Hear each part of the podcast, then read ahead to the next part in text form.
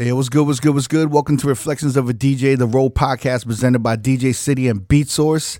This is the LA edition of the Road Podcast. We are in LA, West Hollywood at the Beat Source offices. I'm one of your hosts, DJ Crooked. We got DJ Never. Yo, what up? We got DJ D Miles. What's good? What's good? We got Jamie the Great. Yeah. This is a, a special podcast. I don't think we've had this many Koreans one on the podcast at one time. I'm like, you know, I'm very, I'm very honored to be here. I don't even think I know this many Koreans in my life.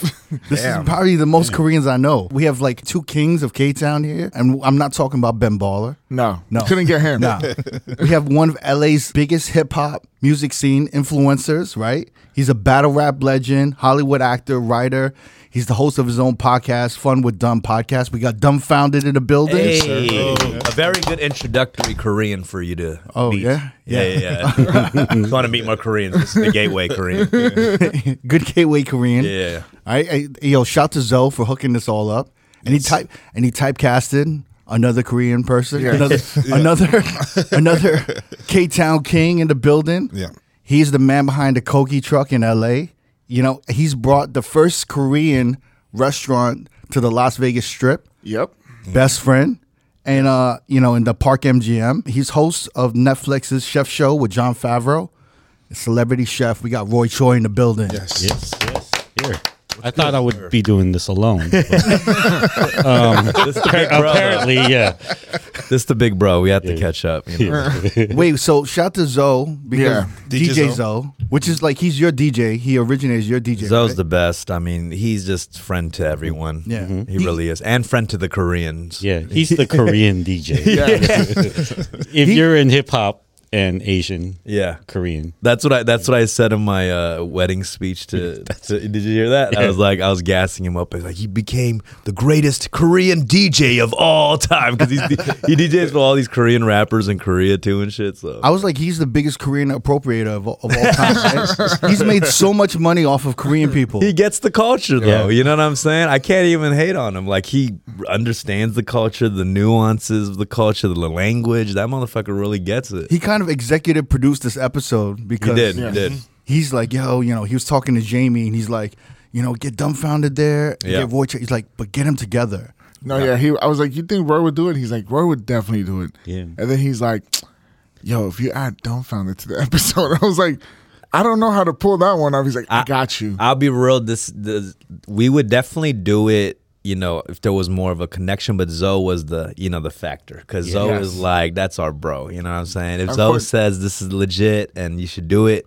I'm gonna do it. You know? Absolutely. But he might be done with us Koreans. He's off to Vietnam now. I know. There might be a whole, a whole other slew of Country hopping. yeah Damn, Vietnamese bro. rappers out in the world. He's not making right. enough money from Yeah, Koreans. He has Korean. to He go gotta- to the other move on. countries. he Yeah, has to we- go gentrify somewhere else. Oh, I remember the early days when you used to do the what nationality is Zoe. Th- Oh those- yeah, those were fun. Yeah, I always did that on stage. Yeah. Made a whole game out of like, can someone guess? Zoe's because I couldn't figure it out in the early days. Yeah, yeah. I mean, you know, it's it's he's a mixture that just forms a uh, ethnically ambiguous race. you know, You guys, so you did you guys know each other from the jump in K Town, or was Zoe the connecting binder? Did you know Zoe? Like, Oh, you mean Dumb and I? Yeah. Uh, no, we're different generations. So I'm, Yeah, yeah. I'm one generation above him, but um, I'm a you know, I'm more of a fan. I was a fan. Like Kogi didn't happen to me until later in life, so I didn't. I didn't live in the public spotlight until like my mid 30s, you know, and so in that case, you know, being anonymous and living that long anonymously, I was always a fan. So, especially for Asian up and coming Right. artists, and you know, it was just my own thing that I went down rabbit holes on. And you know, Dumb and Rec and Decipher, those were like the first people I started to find. I found Dumb first, obviously, because he was coming out. and then early. Kogi Yeah. exploded, and then we were at some like uh, Asian function that you know celebrates like the Asian cats like killing it, like a mm. gala award ceremony. He was there. I think that was the first time we physically met. Yeah, and I was like, "Yo, what's up, man?" And all the, you know, Kogi, all that, because Kogi was like, this was like the beginning when the Twitter explosion of Kogi, like the truck is here and there's a line around the block. You know what I mean? That's when the Twitter was Twitter was being utilized for like food. You know what I'm saying? So that's when we met. You mm-hmm. know, and then since then we've been friends. That's probably like over ten years. Like, But I, I set the stage. I was the primer for Dumb's the height of his era on Sixth Street because I kind of started the Sixth Street era in my generation. Yeah, yeah. A Bohemian Cafe and like just partying on that street, and then they Then took I it to the next to level. Party there. Yeah, they took it to the next level, and now it's just crazy. yeah. Yo, the, the, the K Town scene is so foreign to me here in LA. Yeah. Where are you 'Cause from? I'm, I'm from New York. Oh. So like uh, Never and I are from New York. Mm-hmm. He's from the Bronx. I'm from Manhattan. Okay. And then you know, obviously Jamie and Dee, they're from you know, you're from Inglewood. I'm from Inglewood. Oh, okay. And uh, I'm but from Silver Lake. yeah, my my like my I, I don't really have a Korean like He legit, ha- upbringing. he legit has five Korean friends. That he So, so you didn't grow up with Koreans? no, I grew up in like a Puerto Rican black Okay. neighborhood. Okay. Yeah. So and then like K Town in Manhattan is like a block. Mm-hmm. Yeah, yeah. And in K Town here is like fu- it's a whole fucking neighborhood. Like Yeah. I, I was walking my hotels around K Town, and I was walking around, and there's so many businesses. Mm-hmm. Like I Right. felt, I was just like, I was just like, I was dumbfounded. I was like, yo, there was so many businesses, and I was just like, and I'm reading, you know, we're researching on you guys, and it's like everyone that I know who's Kor- like my mom and everyone worked for somebody, but it mm-hmm. seems like all of your parents own businesses, and it was like, I, and when I look, I'm like, yo, this is like generations of Korean businesses, like,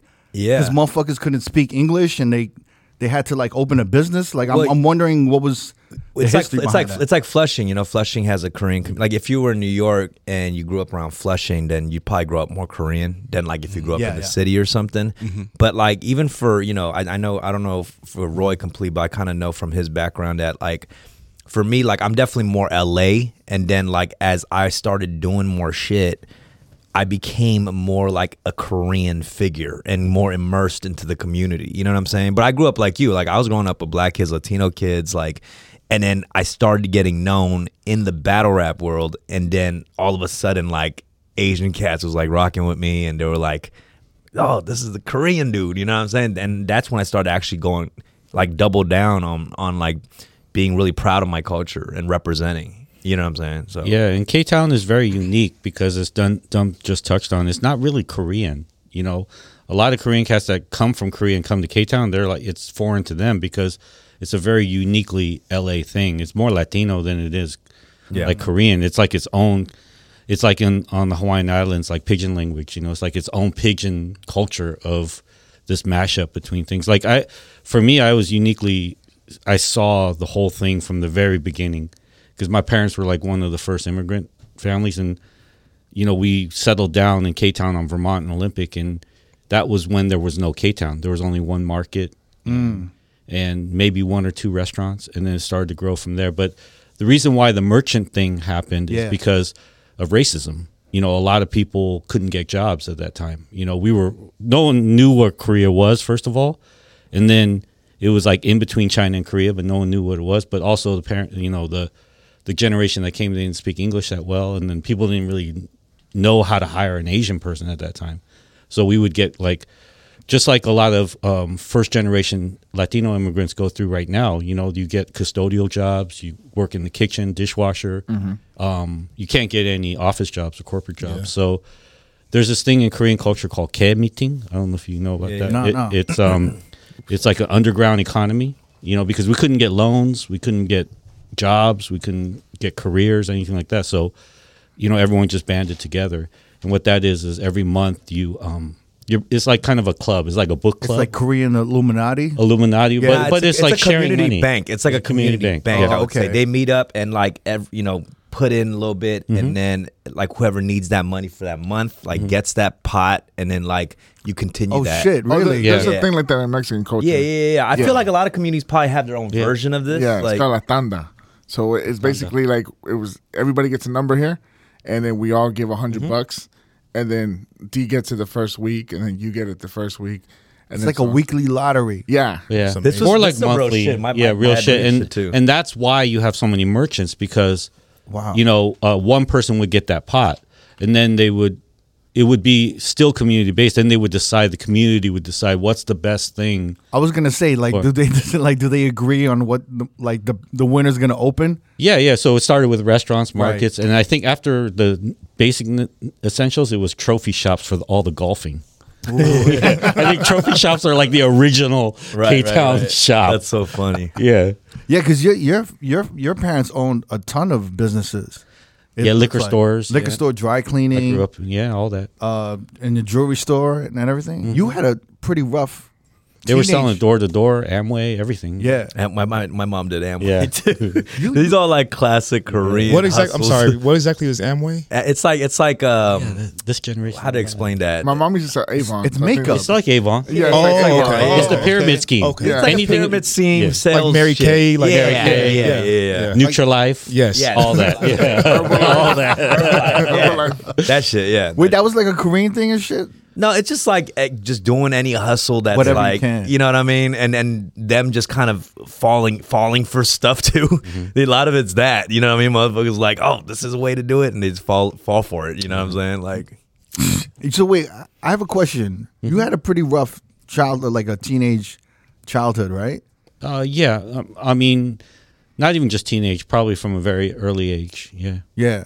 um, you know, my parents like again they were hustling, um, going door to door, trying to open things, going bankrupt, moving a lot. Um, uh, so they left me alone at a very young age, um, from about like four years old, three or four.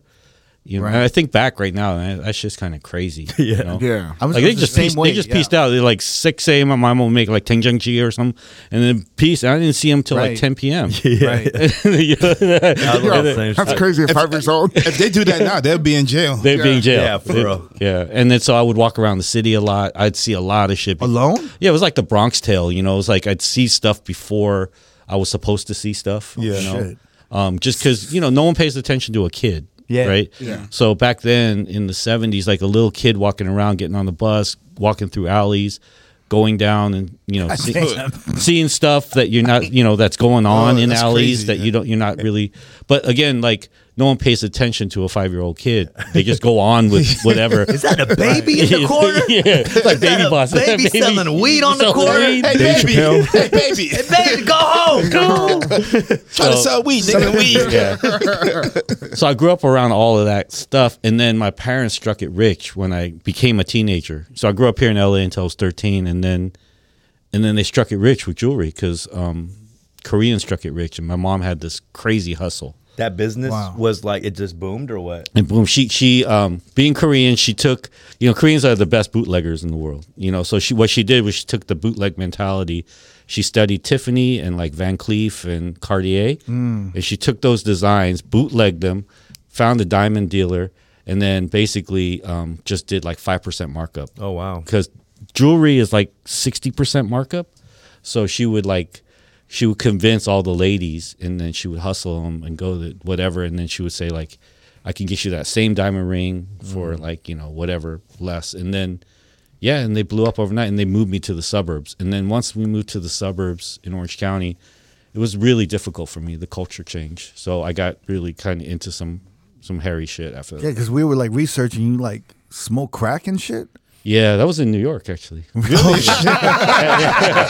I was like, of course. I know. But damn, then- New yeah. York. Thanks a lot, New York. Yeah, the, the, there's it was a very it was a po it was a very poetic crack journey. Um, Wait, what? I was I was heart- This is during the 80s, right? no, this was uh, '90s New York Times Square. Um, I was heartbroken, so I was in love, and I followed a girl out Wow. Oh, to the man. East Coast, and when I got there, she wasn't really feeling me anymore, and I was really heartbroken. So I went to New York and kind of I stayed at the YMCA in Times Square. This is before Giuliani hit, Oh, so it was yeah. like it was like porn shops, peep This peep different. shows. Right, right. During, Crack. um, I mean, that was filthy, man. It was filthy uh, over there, Ninth Avenue, I think it was. Yeah. Th- that was the crack central right yeah. there. Crazy. it's still Yeah. bad out there, but not as bad as it was. Yeah. Can, can you call your next book "Poetic Crack Journey"? Crack journey, there it That'd be fire. I, that's a was- New York. That's a New York Times bestseller. For Yeah. yeah. That was different than David Dinkins. Um, Yeah. era. yeah, exactly. And so it was. Um, it wasn't a crazy long time, but it was like a two week bender where it was just like Wait, so wait, what happened? You were wandering through Times Square. I was wandering. I was staying at the YMCA. I mean, this is it's crazy reciting all this because it was seven dollars a night at, the- at Oh, uh, yeah Wow. at the YMCA, and um, it was just filled with crackheads. And I was just in a really vulnerable state, and uh, I met this dude, and he just kind of walked me down Ninth Avenue. Do you remember his name? I don't remember his name, but Chico. yeah, Chico Wiz Chico, Chico. was his name. so he's like, "Yo, you want to hit this?" Or hit what? this and he just taught me the whole thing he taught me about how to walk through new york don't give up your shoulder. Holy you know, um, this is where you get It's like a movie. Yeah, It's like right? a movie. Get and we go up to. I'm, I'm surprised he didn't try to fuck. I- I'm surprised. Like, I'm surprised I didn't give a blowjob or he didn't give me one because it was like it was that it was there. It was all there for the taking, and it was pretty dirty. Yeah, I, I've um, smoked some questionable stuff, but Yeah. it was not as poetic. yeah, it was as poetic as that. But, it was all because of a girl, which is kind of beautiful but sad. But it was Yeah. crack. They said it was like a beautiful journey. it was beautiful. But Wait. then the crack, and It's then always because of a girl, man. Yeah, it's always yeah. and that first hit, man, it was. Yeah, I was gonna ask you how good is crack. How I mean, I wasn't a stranger to mean, drugs. I wasn't a You stranger to were? drugs. I wasn't a stranger to drugs, but there, I you know, it crack- was weird because I was always on the other side of it. You know, like I mean, you as a rapper and us in hip hop, it's like, you know, we make fun of crackheads. You know, like Yeah. it's part of the mm-hmm. culture, right? But I never thought I would be one, but I found out in that moment just how you know how slippery that slope is. You could go from mm-hmm. because I know a lot of old OGs that were you know leaders, and then you know that slope is so slippery. You know, Well, especially, especially- down in Watson, Compton, and stuff where I used to hang out. Like you got guys that were just like you know the leaders of crews, you know, and and and just all yoked out and real tough dudes, and then you know, and then you know just They that just one got that hit, taste, that one right? taste, that one hit, and then you know they're 119 pounds. You know, It's Right, crazy. right. Mm. But you were aware of all of these things of crack is the worst shit ever, and here you are, and you're gonna try it. You you would that's how low you were. That's how low I was. Yeah, Depressed. how vulnerable you were. Crazy. how vulnerable I was, and then that hit was just like What was it? What would you feel? I mean, it's crazy. You know, it's um, it's a podcast. So let me try to visually Yeah, I want to. describe it. You know, uh, I mean, it was you know, glass pipe, all that, all everything you saw in New Jack City. You know, just the, the pop of the first flame. I'm and, picturing you in like in a stairway. You know, uh, oh yeah, it was stairway, but this one was in the actual room. So the Okay. room was like half the size of the room we're in now. Grimy as fuck. grimy as fuck. One bed. Yeah. You know, window opens and you're looking at another brick wall. That type of situation. Yeah. Damn. and then you yeah. got that first hit, and then you just fell in like to, into this crack hole where you I fell into two weeks of yeah, just crack hole Ninth bender. Avenue. Yeah. How, how did you get out of it? The, Uh, I don't. It was weird. Um, wait, I I uh I saw myself in the mirror. Like I got a glimpse of myself in the mirror. oh shit! um, by accident, and um, I don't know. I just came to. I think a part of it also is just, you know, I have a very strong root as far as the family goes. It was a tough upbringing, but as Asians, you know, you know, I'm not gonna, you know, say that we have perfect family relationships. We mm-hmm. don't. Mm-hmm. Very dysfunctional, but there is a root that a lot of my other homies don't have. You know, either they don't have parents or their mother's trying to fuck their friends or you know whatever. Things things are upside down. Father's not around, mm-hmm. so there's not a lot of parental guidance. In Asian culture, there's always like a strong root, and I think in that moment I saw myself. I saw my parents. I saw mm, my grandparents. I saw mm. I saw the you know the you know just the legacy of our family. All that. I, I, stuff. I, I do agree with you on, Yeah. on that aspect of it because I, I you know I came Mm-hmm. from a pretty rough like my dad was alcoholic abusive you know to my mom split up early but there was always kind of like this Asian like strict dis- disciplinary Mm-hmm. legacy thing that's always kind of stuck with me that's checked me in my lowest points Well, of life for it- some reason no, like ma- no matter what, right? We were always aware of the work ethic. So Mm-hmm. no matter how dys- dysfunctional everyone was, everyone worked their ass off. I think you a lot of the dysfunction for you know a lot of us it comes from that, right? Like we see our parents sacrificing every day going to work. That's why they can't be there, like strict on us. You know what I'm saying? My dad was alcoholic, but that motherfucker would get drunk till like four, go to work at six, bro. You know what I'm saying? Right. Like I was like, God damn, how do He you function functioned. do this? Like, and and you know he would be very violent with my mom, me, but he did still put a roof over our heads, fed mm-hmm. us, you know what I'm saying? So I did, and I'm not saying it's ex- excusable what he did, but there was these things you don't understand as until you get older as a man. You know what I mean? as I've grown up as a man and things, and I realized there's demons that he's gone through that I'm going through mm-hmm. as well. You know, whether it's drugs, alcohol, and things like that. that I'm like, oh shit! Like I never thought I'd drink as much as my dad. You know what I'm saying? Yeah. And like I drink as much as my dad at times. You know? Did, So- did you? Did you? Was your first introduction to drinking with your dad? Uh, yeah, I mean, I drank early with my dad. I didn't necessarily like it though. Like, I remember him like giving it to me as a kid, and I was like, "Ugh, this shit's gross," you know what I'm right, saying? right. And then I start drinking. You know, like I'm a regular drinker now. I'm I still struggle with it. You know, I'm like I'm in the process of figuring things out with that, and like that part is crazy because you never would think that you do the thing that kind of destroyed your family or or your father. You know, but like like what you said earlier about um, you know, seeing these dudes uh, and hearing it from even rappers like saying crack, crack is whack, and you know all this shit, and you did crack. Yeah. And we were growing up around the coolest motherfuckers we looked up to, saying like, "Don't do crack." They gave us commandments and shit. You know what I mean? Like, like, you know, like it's just and but it's true though. Like all those guys have struggled too. There's like OG rappers that struggled with drugs, you know, and they've oh, probably yeah. talked about Yeah. that in their music. No, you know? there's a level of comfort in that dysfunction. Yeah. you know what I mean. Yeah. Like DMX went through it. Like, Exactly. so many guys that I mean, DMX battled. is a y- yeah, a, not a great example, but an example of someone you know Struggled with demons. struggled with demons, Yeah. you know, and drugs, but you know was the strongest human being that you could think of, you know. You're in New York.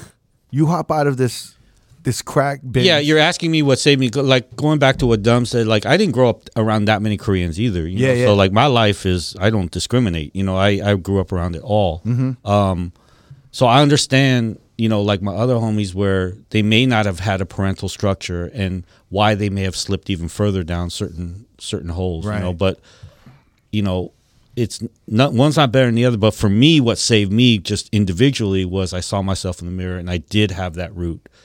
If I didn't have that root as, as a family, um, I can't guarantee you that I would have ever came out of it. You know, Right. because I have friends that haven't come out of it. You know, so um, but that's what saved me personally was I got that glimpse. I saw my ancestors looking down at me, shaking their head, and the crack smoke. and the cracks open. Yeah, What are you doing? Boy, I ain't gonna Put that pipe down. yes, exactly. And uh, I couldn't escape it, so I just got my shit together. You know. He came back to L.A. Yeah, you know, Asian culture doesn't have room for excuses sometimes. You know, like I remember sometimes early on we would like, you know, bring filming into um, a Korean market or something, and I'm sure you've experienced this trying to film videos or whatever, and like. Koreans come out and say like, "What are you doing? There's no time for art. There's, you know, Yeah. you got to work hard, you know." and so, uh, um, yeah, there's no room for excuse. So I just kind of got up off my ass and just, you know, boned, boned out of there. Were y'all good students? Because you dropped out, right? I did. Yeah, I dropped out of high school when I was in tenth grade. what was that about? Tenth grade? That's yeah, pretty early, yeah. yo. I- it's you know it's it's so funny every time I share this. Yo, thing, 10th like, grade it's like is like you unheard 15, of. right? by the Yeah. way, we went to the we went to the same high school. You went to Marshall, huh? Yeah, Because I heard you were from Silver Lake, so I assume you went to Marshall. Yeah, I went Yeah, to yeah, yeah. Marshall. Not a bad school to go to. I don't know. but you finished. I, yeah, I finished. Okay. But I went from Belmont to Marshall. Oh, he So, went from- yeah, yeah. So I went. I Belmont was a pretty bad school, That was and really Marshall was better. But Marshall had a pretty big like drug problem too, man. The kids Mm-hmm. in like my when I was going to Marshall, like there was a big meth problem. Yeah, yeah, yeah. I used to hang out with the meth. There was a lot of meth. Did you did you do any meth? I have done meth before. Yes, I have. shit. But when I was in this high school, like first during that time, there was a big explosion of meth in this school in particular. Like, Yeah. it just I don't know. It spread inside the school. Every one of my homies was doing it. They changed up on me. Yeah. Motherfuckers was stealing TVs from houses. That Like, was their mascot, Marshall was- Meth. Yeah, it was. Marshall Meth heads. Marshall Let's go, meth heads. Let's go. no, no, but it was it was really crazy um, at time, and I, I I wasn't like it was meth wasn't the reason I like dropped out. I was I was you know just I was doing all types of smoking weed, doing drugs, but I was just not going to school mainly. You know what I mean? I would ditch every fucking day. Uh, and by the I when I ch- um I just dropped out and I remember like it was straight I had straight fails. I was like, damn, I'm gonna if I stayed, I probably would have had to do another year. And you know the funny thing, my parents didn't even know until two years after I dropped out that I dropped out of high school. They're like, when's your graduation? That's probably expect, yeah, expect, yeah. When's the graduation? Yeah, I'd literally get up in the get uh. ready in the morning. They're going to get getting ready for work. They go to work. I'm like, see ya. Mm-hmm. I'd go walk down the block, come right back to the crib after they were gone and mm-hmm. chill at the crib. And I remember one day my dad came earlier. Like I just heard keys jingling. I was like, what the fuck? And because I was just sitting on the couch watching TV, I turned the shit off. I ran into his closet. And I just stayed there like for like five hours figuring out when he's like walked away so I can like pretend to like exit back out the door and pretend I'm coming from school and shit. It was fucking wild Yeah, times. Yeah. Uh, Marshall did have a big fucking meth problem because I used to hang out with the meth dealers and shit. And then they're like, "Yo, How much is meth? I was cheap a lot. It was very, very Why are you cheap. chilling with them? You're like, I respect your work ethic. Yeah, yeah. I was just I wasn't into drugs like that, so they, they were like, "Yo, come chill." And the thing was, um, there was a couple girls trying to lose weight in my class, and they're like, "Do you know anybody that sells meth?" I'm like, "Yo, Wow. so and so sells it." The homies. uh, Yeah, and then she's like, "Can you hook me up?" I'm like, "Yeah, sure." And I brought her over and shit. And he's like, "Yo, here's your cut." That was the Like, quick weight fix. Yeah, I was like, "Oh shit, I got twenty bucks. Just introduce it, was, it was a real thing. I, I specifically remember that in particular. There was this far left corner by like this tree, like this this dark place of the school, and that's where they were hanging out. it was a problem over there. Um, I mean, but it was cool. Like it, it- I think. And then like, your first rap shows were at Ivy League colleges. it was. They'll never know. They'll never know. But like it's like Kim, you know, like I, the way we both grew up, and a lot of us were we were like these latchkey kids where parents are constantly working. Like, Yeah. you, you can either go completely a fucked up direction Mm-hmm. of like you know, uh, well, I guess you did, and then you stood Yeah. away. I mean, I did too. I, I was in a bad place, but luckily, like we found stuff that we're passionate about, whether it was music or cooking or you know what I mean, Yeah. food, all that. So. I think that's the thing that's scary. It's like it allows the freedom for the individual, you know what I mean, to explore, like find out what your passion is, but you may never find that too because you get so deep into a hole. You know what I mean? And like I feel like we're definitely some of the lucky ones that were able Yeah. to dude, my sister, my sister's two years younger than me. She was even crazier than me, bro. I was a fucked up kid. My sister dropped out of high school too. And now she's just she has like a, a beautiful nephew, you know what I mean? Like tattooed up, like you know, she's does social work with troubled kids. Like I, I'm so like proud of her knowing who she was back then, seeing her now. You know what I'm saying? Like she used to sell drugs and everything, bro. Yeah. You probably you guys are like wild. Like I've never met wild ass Koreans. oh, there's, there's Like, I- there. Well, they're wild on the inside because, like, I mean, shout out to all the kids that are going through a lot because it's hard to be a creative person being Asian. Yeah. Because it's not cultivated. So I know it's not talked about a lot or it's not that sexy in, in popular media, but, you know, a lot of kids go through a lot of internal struggle and demons because of that, you know, and it's tough because, um, you know, again, you know, all my non-Asian friends, like, if you wanted to sing, like the, you know, the family or the parents or the neighborhood's like, yeah, go sing, go to Right. American Yeah, Idol yeah. or whatever, you know, um, but not in Asian culture. I know. think it has to do with some uh, the Mexican culture is a lot like that, but I think it's because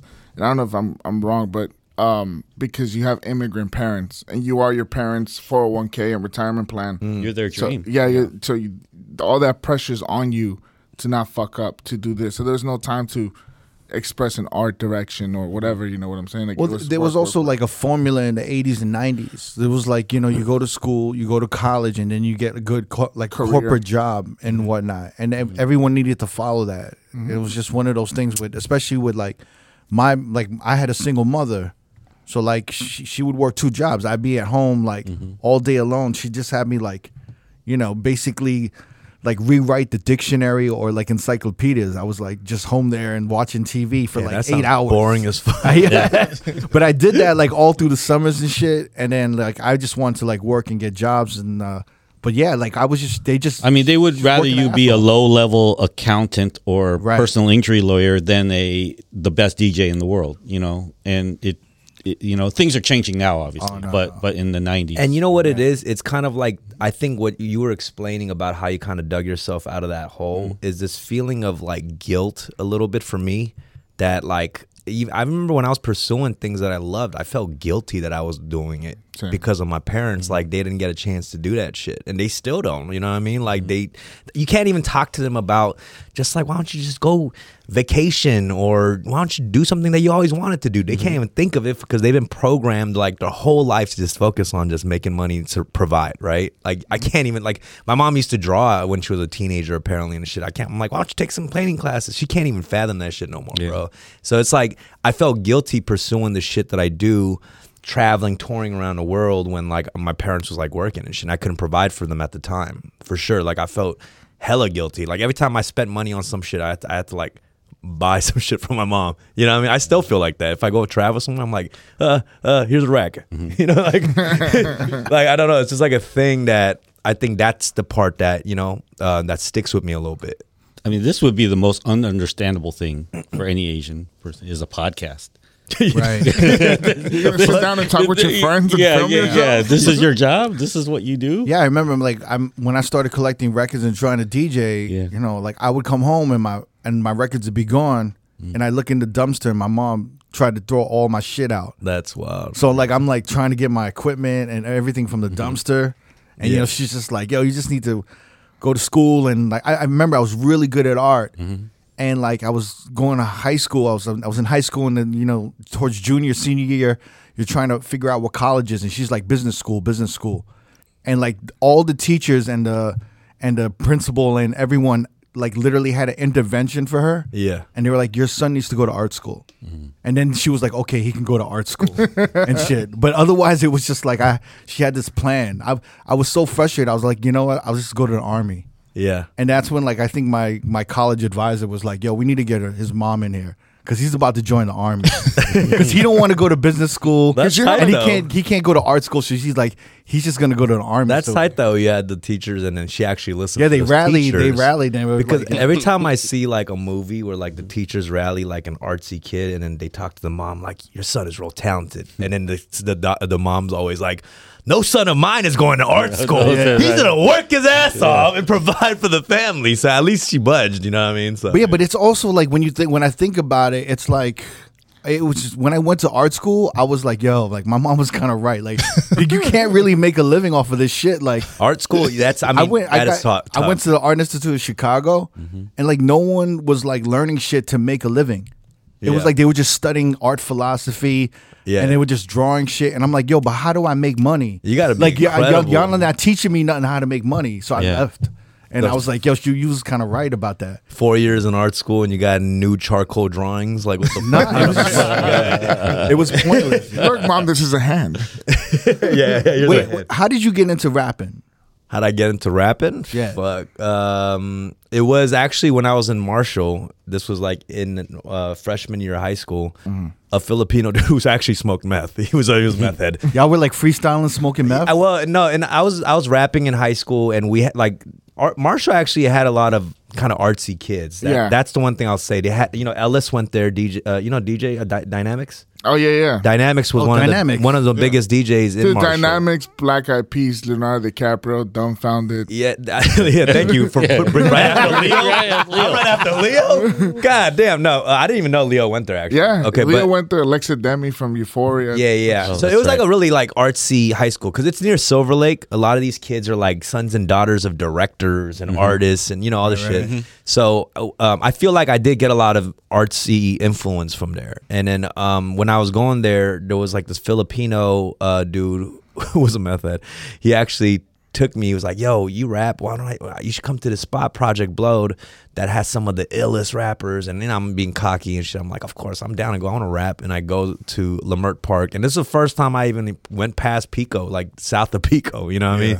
Like I grew up around Third Street, you know, and I'm going to 43rd. You know, so we go. I'm like, "Where the fuck we going?" And we go. We're 43rd and Leimert pull up there's people everywhere on the streets. Like i'm talking at least seven ciphers that have like 20 people each all around the park on the streets you know everywhere i'm like kind of excited but a little nervous go there and i only see like maybe one or two asian people and uh, one of them is holding a camera just filming the other guy was a filipino rapper who i'm friends with now Lyra flip he's uh shout out Lyra flip but Shout out Lyrical. I stuck my head into uh, like one of the ciphers ready to rap, and I just heard like the most incredible freestyles, and I couldn't even get a word out my fucking mouth that first week. Like I just and I just just observed, like just hopping around ciphers, just listening to the most incredible shit. Four hours pass, you know, it's like two in the morning. I'm walking back to the car with the homies. And I'm like, fuck, I should have jumped in. And I couldn't even do it. I just froze because I just knew at that point, like, I had to go back to the drawing But there were some heavy hitters there at, at that Oh, Project Blossom. insanely you heavy hitters. you probably have Speak, probably Disaster. I mean, Nocando No was Can probably Do. my No one of my Do. biggest influences. But this was like you know before we were all kids then. Nocando was like probably the youngest dude who was like the new prodigy. Mm-hmm. Um, but this was like the era of like Aceyalone, Riddler, otherwise like some OGs, you know. So Did you get like performance anxiety? Like, did you have to drink or like get high? To, Yeah, all the time. Get, I, get the guts to do this. I'd shit? always be smoking weed, and that's. Mm-hmm. I feel like weed is like one of those like great freestyling things. Well, like- you were high in that, like most of your battles. Uh, yeah. I mean, I was I was a God big stoner. I was a bit no, I was a big stoner really back in the day. then. I, was- I was a huge stoner back in the day. I haven't really smoked like that regularly for like five six years. I always trip out on that with rappers. How when you guys get high, you guys can Yeah, you, verbalize that. I get quiet when I get high, so it's like I, I, it's always like it, it always you like just feel the beats more. know. You know what I'm saying? And that's the main thing about it. It's like the way alcohol, like you lose inhibitions. It is its own version of losing your inhibitions, but it, it's it's more soulful. I feel like Yeah. than, you know than alcohol. No, I love it because I can't do my craft high. I can't cook, you know, on a Saturday night for 600 people high. Yeah. There's too much going on. Oh, I can't Right. imagine. you know, it, it's like, you know, That's it's like air traffic control. So it's like I have to have my, I have to have my game face on, um, and my cognitive skills. I'm. I'm sure that's a whole other um, thing. But to be able to do it on the highest level, like all rappers go in the booth and they smoke like you know an, an ounce. Yeah, but it's we don't have like hot grills and Yeah, knives that's around. true. that's true too. Those are things you shouldn't have around you when you're high. But the same thing with DJs though. I rarely know any DJs that smoke and get high when they DJ because there's just Oh, so it's many. There's a lot of technical. Yeah, yeah, stuff. So many yeah, technical, yeah. I can right? see that. Yeah, and you yeah. need like quick reflexes and Yeah. shit. But Once it's it like, out, yeah. yeah. But Which- did you do drink when you when you cook or not really? No, I mean in the old days there, you know, there was the whole pirate days of kitchens. Yeah. you know, Mm-hmm. where they would be drunk, you know, and swashbuckling. You know, Anthony Bourdain writes about that. cocaine. Right. Cocaine's a big one. cocaine, Yeah, yeah. Right. drunk. You know, I mean, yeah. it was like, I mean, to me, chefs are like was rock the star Wild shit. West. I They feel are like rock it's, stars, It's yeah. some real like grungy rock Yeah. star punk rock shit For sure. To me, Yeah. yeah, chef. Um, but nowadays, um, they're not as drunk as much on the line, but afterwards they drink. Right. Right, right, right, right, right. That's the big thing though. Because it's hard to come down. I mean, it's probably like that for you guys as DJs because we have the similar schedules. Mm-hmm. You know, we go into work at four or five, and we don't get off till like two, and you can't just go right to sleep after No, after yeah, a Wait, late shift, right? you, you, you get that high too at the, The end of the adrenaline? night. Oh my god, you're just like I mean, it's like what I guess what people that get off at 5 p.m. feel like they go to bed what 11 p.m. So there's six hours of unwinding, right? So you have to think of it in that context. If we get off at 2 a.m., we need like four or five hours of unwinding. So Yeah. you know, but you But know, it is sitcoms aren't on at 2 a.m. Bars are you know like drinking's on at 2 a.m. So. But it's but it's but it's like when a DJ when we finish our sets and we had a good set, Yeah. we're kind of like You're on an we emotional feel- high. Yeah, we, Oh, you're we're like on a high. high. Yeah. and we're like, yo, like we're let's go somewhere, let's do something. Absolutely, Was and that's the same the thing same with thing? cooks. Yeah, if you're if we've crushed a Saturday night or a Friday night, Right. you know, um, we're on an emotional high, and all we want to do is like, where's the club? Where's the bar? Where's mm. where's the diner? New know, York great. celebrate that. I built all my chops in New York. I used to literally, you know, I'd see the sunrise every morning. You intern at my favorite, one of my top five restaurants of all time, Le Bernardin. Wow, you With Eric you eat like that? wow, it's like Mickey D's and Le Bernardin. yeah, that's it. I mean, like, like yeah, Eric Ripert, like that's my favorite restaurant in New Yeah. York. You, are you a Le foodie or what? You're a big foodie? Oh, yeah. I, I kind of, I you gotta be a foodie to say some shit like that, right? no. that's, that, that's the you got. Honestly- Well, like they have this langoustine that like yeah. it, Crazy. you can't find. Like I, I'll never forget that langoustine, and the service there is unmatched. I- impeccable. It's the, insane. it's the Really? best of the best. Wow, Um, I gotta they check bring that a out. footstool. Like if you're with a girl and she has a purse, Mm-hmm. they bring a footstool for her purse. oh wow. So like next to her chair is a footstool and her purse is Oh, there. shit. And if you ever want to gas a shorty up, is to have her sit down and have a fucking footstool for her purse, and she'll be gassed up. Wow, that's Yeah, wild. it's it's the top tier. do they have one restaurant. for immerse too? Huh? Yeah. How about for my merch? Yeah, fam? yeah. it's 2022. It's 2022. I did. pack. I did have to wear a jacket though. They had. They gave me a jacket. yeah, they to have wear. they have house jackets too, right? If Yeah. you Oh, bring wow. a jacket. And I was like, pretty this shit is nice. I'm not mad. I was like, it was pretty good. I, I was gonna ask: Is are any of you guys sober? Like, do you guys not drink? Or do you guys drink? Probably me for the most part. He's newly Yeah. sober. Yeah, I'm because good, yeah. I'm that's the one part about you guys' profession that is so difficult. I feel because I'm with Zoe. Definitely hard, man. Like, Yeah. It's uh, hard because they give you the whole You have the the, whole service Yeah. in the Yeah, back yeah, with the ice bottle and the two Exactly, yeah. the Jameson and the fucking Grey Goose and Yeah, it's like how, all how you the not take a shot when you Yeah. got five sparklers coming at you? Yeah. You know, it's just like God damn. We were just saying that the bottle service era of nightclubs was the 2000s, Mm-hmm. and a lot of the DJs from that era are are somewhat alcoholics Yeah. because of the bottle service. Interesting. yeah, because you but get like it for free. because the 2010s, like this generation, like in Mm-hmm. the past eight years, they're not really into drinking that Yeah. much. Really? No, The, You know who DJs talks are about talking that about. too is Vice. Um, he Yeah. talks about that too, where he made a change in his life. Yeah. yeah, yeah, yeah, He was drinking a lot. yeah. know, a lot of 'em are- because he's Yeah. big Vegas DJ, and you have to Ve- go through that cycle. Well, there's right? a lot like not only that, a lot of his um, he he was a, like a host, Mm-hmm. so he would host all of these bottles. Like that was Taking the thing with that nightclubs lo- loved Yeah. about him. He like he would bring five tables with him wherever Right. he DJ'd. Yes. But those people wanted to come in the booth, do shots, Right. and get. So it was like this thing when he was sober. He actually started losing the tables and. Like nightclubs were like, huh? How long are you gonna be sober for? Because Yeah, it's we're not crazy. getting the tables anymore. That's horrible. So he literally had to start drinking again, and just to get the tables back. Shout out Vice. He's Yeah, he's That's a you good know, friend. that's it's just like when it's embedded into your brand, it's tricky. It's like I, I think about the Sushi alcoholics. deal with that. Yeah, sushi does. Yeah, right. They have to take a shot. Yeah, yeah, exactly. Oh, yeah, yeah, Oh. yeah. Or the, you know, like even the group Alkaholiks, like their name was the Alkaholiks. Like, How you what gonna if be you want to sober? sober up? Like the whole, they're all the albums lyrics Yeah, is man. about drinking. You know, Yeah. Ta- Tash just announced he was sober He did, and Yeah. shout He out did? to Tash. Tash Imagine what kind of flack he got a couple years ago. Tash is one of my favorite rappers too, but definitely like they had that energy of just drinking and all that shit. yeah. And uh, yeah, but that's that's the thing. Like even with weed, you know, like early on in my career too, like weed was a big part of my brand. Like I was a stoner rapper. I had a show called Hot Box where I'd interview artists inside my car smoking weed. Like he's done one. Um, you had Doja Cat on one of I had that was Doja Cat's Early Doja, first yeah. interview ever. Like this was way before she was big. You know what I mean? Um, but like, and then one day I was like, "Ah, I don't really want to smoke weed no more like that. You Why- know, what, what, what was that? I just got tired of it. I was smoking was weed it a, since like I was. a- what was like his uh, crack like mirror uh, realization? Yeah, yeah, I think yeah. he just got sick. You well, just I, got- I you were was done just with smoking weed Yeah. since I was 14, and I was up. And by that time, I was probably like 28, Uh-huh. 29, and I was like, "Fuck, I'm like tired," you know. And this shit's not making me better in any way. I, I just got sluggish and slow. I felt like, you know, and I was like, just one day I just quit cold turkey. But to be honest, there's other shit right now. It's Are you, have very you tried? Have you tried shrooms?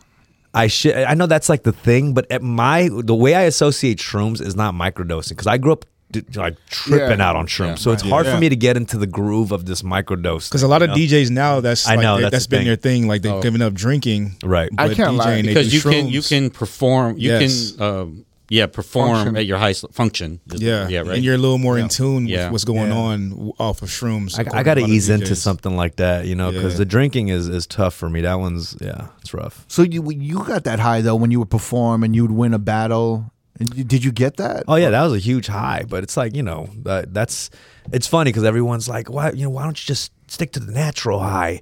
Because the artificial high hits with the natural high too. you know, it's like an extra high. I don't know. Like I, I just feel like it's not just there's obviously things that I can get off of a natural high, but there's other you know things that kind of enhance things for me. Yeah. you know what I mean. So I think that's the part I'm struggling with. Um, I, I you know it's like substance abuse and addictions for me. Like I, I do feel like there's there's a little genetic thing with me too, because my sisters struggle with it too. You know, my mom Really? too. Yeah, my whole family. then your father, right? My father for sure, but you know, my sister has, I have, my mom too. Like we have, we've had some problems that we're all, you know, struggling with. But luckily, uh, you know, I just did a whole movie with like all recovering like addicts, you know, and comedians. You know, talking to like Bobby Lee, Theo Von. These guys are all in Man. AA meetings and shit. You know, I love Bobby Lee. yeah, Yeah. yeah, he's he's like a, he's a big recovering addict. So he Yeah. kind of inspired me too. We were Absolutely. just having a whole like uh, we were having dinner one night, and he was like, "Bro, you party too much," and I was like, "Damn, I never thought I said that Bobby. Lee told me. I never thought this motherfucker like would be giving me advice, you know. And he was like, "Yeah, dude, just chill. Don't don't fuck with shit. Don't drink." Like it was like,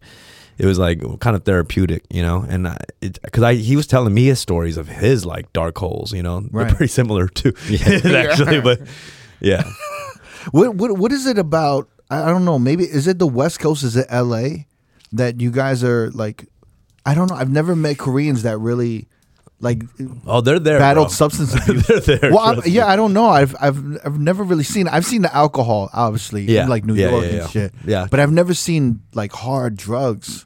Like I just never see Koreans or like I don't mm-hmm. know in, in East Coast like that. I don't see that with the it's hard it's drugs. hidden. You know what I mean? I mean, they're not like out and about it. Like you know, Koreans are gonna do that, and they're gonna have to go like bow to their grandparents like next day or some shit. You know, like you can't. Yeah, I, I I I don't know. I think it's a very secretly kept thing. You know. really. Yeah. It's so it's just so foreign to me. But I think maybe what you're touching on is just there's a concentration of artists in in L.A. and the West Coast. Yeah, and and maybe it seems like it's more because you have Bobby Lee Dumbfoundead myself talking about David Right. Choe talking about addiction. That's true. And we just happen to all be in the same place, you know, and that's maybe why it looks like there are more. right, But- right. There wasn't a time where there was a lot of Asians like talking about this stuff. And to be honest, even with me, I feel like because of a certain Asian upbringing, like at before I was able to like kind of talk about these things, I did have a little bit of a barrier willing to talk about this mm-hmm. stuff like me you know what i mean? Like did you mm-hmm. feel i always felt that but now i'm like comfortable with myself and able to do that but definitely i've done interviews in the past where i, I acted like i was a fucking angel bro. I didn't talk about none of this shit. That, that's You the one thing I, I was telling these guys because I, I grew up watching you battle rap, and, but there were always Asian jokes. There was never personal shit. Like if, if like I'm gonna say some names you guys don't know, but like people would clown on Real Deal for being a teacher or Enes for you know asking for money and shit. Like, but they never came at you for nothing real personal like that. So you kept it really. Yeah, yeah. I mean, you know, I think there was a few lines here and there. I remember in 2007, me and Satire, like we were roommates. We did that was one of the first like introduction of us in the media of us battle rapping. Mm-hmm. You know, and we were like little cokeheads at the time. We were like in our See, I would never know that. yeah. I, I was 19, 20. 21 years old around then and we were roommates and if you see all our interviews in those battles like right at post interview we're just like yeah man that was a sick ass it's just I like, never noticed you look back on it and It's you'll like, see swim it. team. Yeah, yeah. like, all right. I want to give a shout out to Satire because he comments on my Instagram posts consistently. Yeah, And- Satire was like, yeah, yeah, and I want to thank you for that. fan. I mean, love loves he's a fan. Thank you. Yeah, yeah. I didn't know that, and, uh, and Yeah, he I'm- just dropped the big I'm battle honored. today. Yeah, with Marv One, it was a sick ass battle. It was like his return.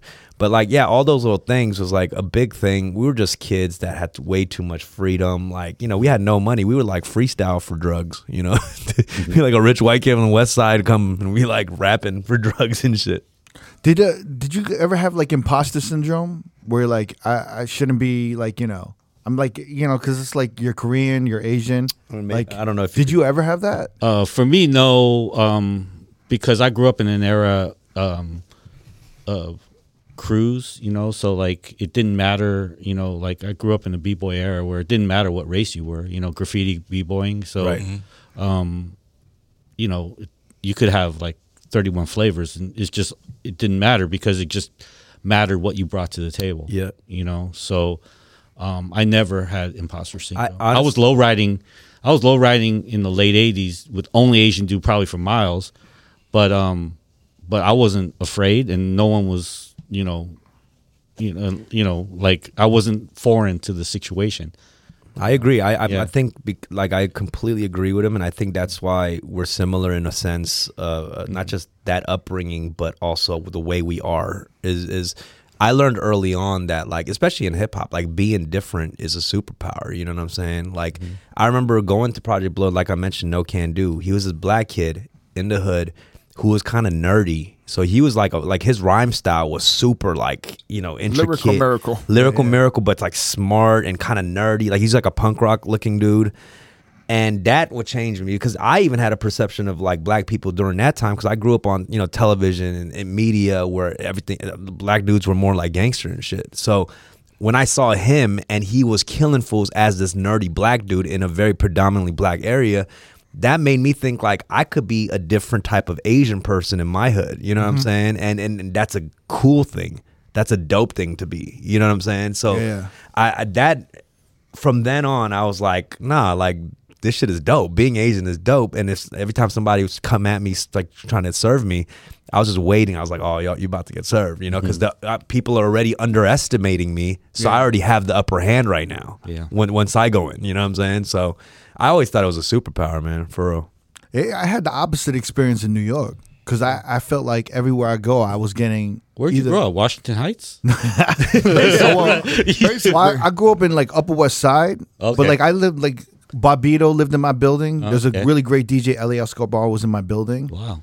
and then uh, you know I was in Spanish Harlem for like six seven years. Yeah.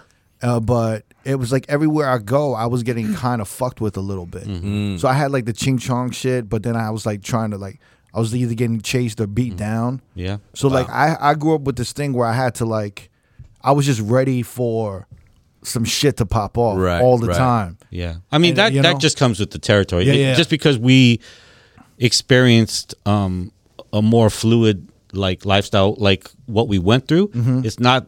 It it's, doesn't mean that that stuff didn't happen to me either, Yeah, or yeah. probably done. Ching either. Chong's always gonna Ching be Chong's there. always going to be there.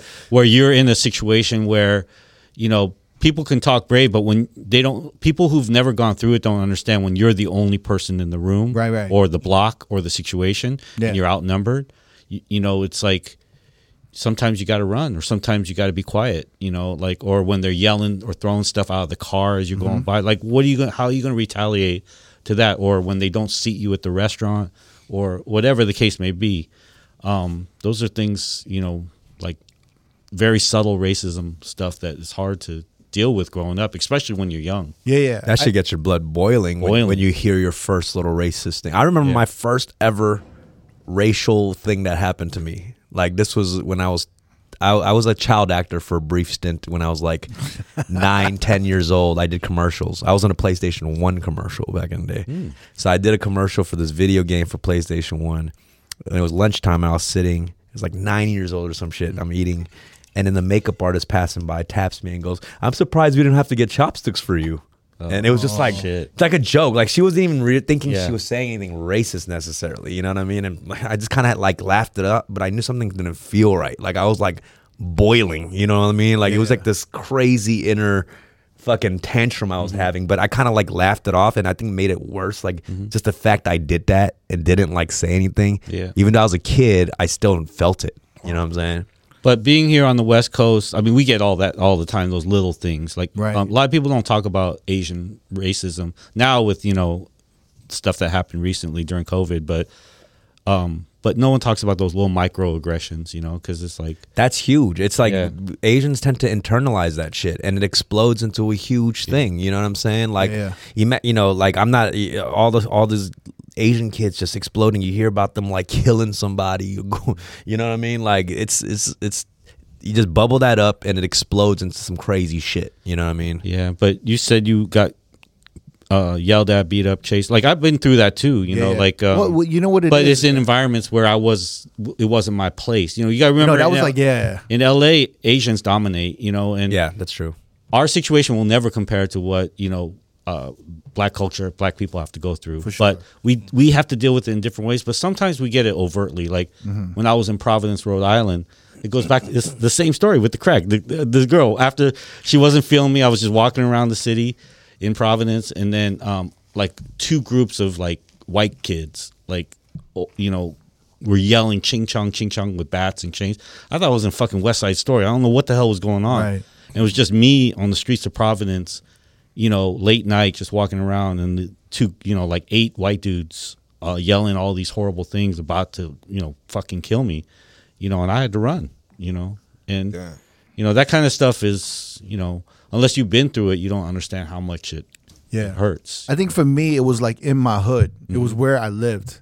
So like, Yeah. so I had to That's deal. tough. So I dealt with it, mm-hmm. but it was also like after years, like they become your best friends. That's the what it motherfuckers is. who mm-hmm. fuck with you yeah. end up becoming your best friends. So like, I always tell people like I have a lot of empathy for ignorance. Yeah. Do you know? Because it's, it's like the first racism I've ever experienced was from black people and Puerto Ricans. Yeah, yeah, But yeah. then we became like brothers. That's that New York Yeah. shit. You know what I'm saying? It's that New roast York culture. It's like to be honest, I, I I respect that, and I have I have the same empathy for ignorance because I grew up in that generation where we roast each other and all that Right. shit, and like. You're you, in the end, we're ultimately kids. You know, there's like the scene in Minari. You know that movie Minari with the Asian Yeah. family, where the I love that movie. that Asian kid, he goes to this like church thing, and this like white kid says some racist shit to him, like, like what's what's wrong with your eyes, blah blah blah, and the Asian kid's like, I don't know, and then the white kid just like pauses for a second, it's like. You want to go play? you know what I mean? It's just like in the end, they're just like kids, you Right. know. So there's gonna be this ignorant shit, but I grew up with that roast culture where like after all that shit, like we ended up chilling, becoming friends and shit. You Right. know what I mean? I don't know. Well, it's it's it's great because it's just like you know they hate you. You guys end up being cool, and they end up loving the food. They end up loving like kimbap. They're like, oh, I love the sushi shit. They start like knowing the names for kimchi. They love like mm-hmm. you guys start sharing. Yeah. So I have this empathy where like I you know everyone I meet is always going to be ignorant. So like you know in the 80s or 90s there was no Korean. You were just Chinese or Yeah. Bruce Lee, right? Yeah. because there wasn't this you know education everyone knew where there were different countries in asia you know what i'm saying so i understood that and i had i had that patience to talk with motherfuckers like yo i'm not chinese you know I just Like, you wanted know, to be. all that I just shit. wanted to be Filipino, man, because they, Yeah. they, they, they, they, they always got the bridge between they, it all. they are the bridge. They are the Yeah. bridge between it all, man. that's because they're Asian, but, but then they- they, are always accepted by. but they're the by biggest non-Asians. they're the biggest mob in la right filipinos kind of Yeah. I, yeah, for- Pinoy culture out here is huge. Yeah. 'Cause Yeah, we but- got three huge communities: Eagle Rock, Glendale, West Covina, and Cerritos. you know like bobby lee was i think he, on And you know on his too. on his podcast TigerBelly Yeah, Khalyla is Filipino. yeah so. she's filipino Yeah, yeah. but he was talking about um he doesn't get the support from Asians. koreans I but he gets support from filipinos Oh hell yeah! So and, this and the artist, yeah. the uh, the artist, uh, David Choe.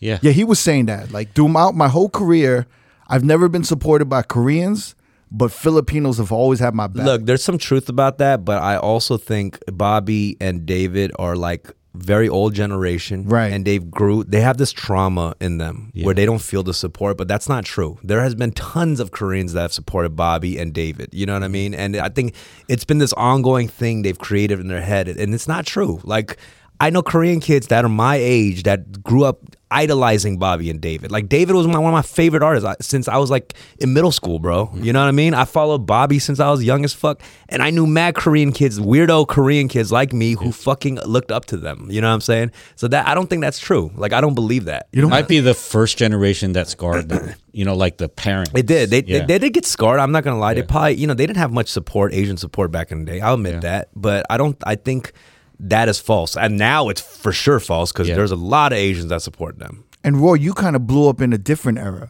Because if you if you blew up in their era, may you may have the same experience as them, right? Because you blew up a little yeah. bit later. yeah i you know um i just had a regular job and a regular life you know Yeah. I, I wasn't as fortunate as dom and bobby and david where they became famous early Right. you know and everything that comes with that you know and being in the spotlight early and having your art um, start early so that you can hone it and craft it and you know and then and your fans go with you um you know i didn't become a public figure and like almost like anthony bourdain until later in life That's what I love about Anthony know. Bourdain and you is like you guys were like like working chefs. Yeah. And that's Yeah. what I like this is what the podcast is about. Like you always see the celebrity DJs, but there's no voice for the Working regular the DJs. working Yeah, the DJs. people's- yeah, the and like yeah. guys like you and Anthony Bourdain are working chefs. That's You- why in my you know? establishments I always try to give a platform for that. You know, whether Right. it was the Line Hotel, whether it's Best Friend. You know, I'm not going.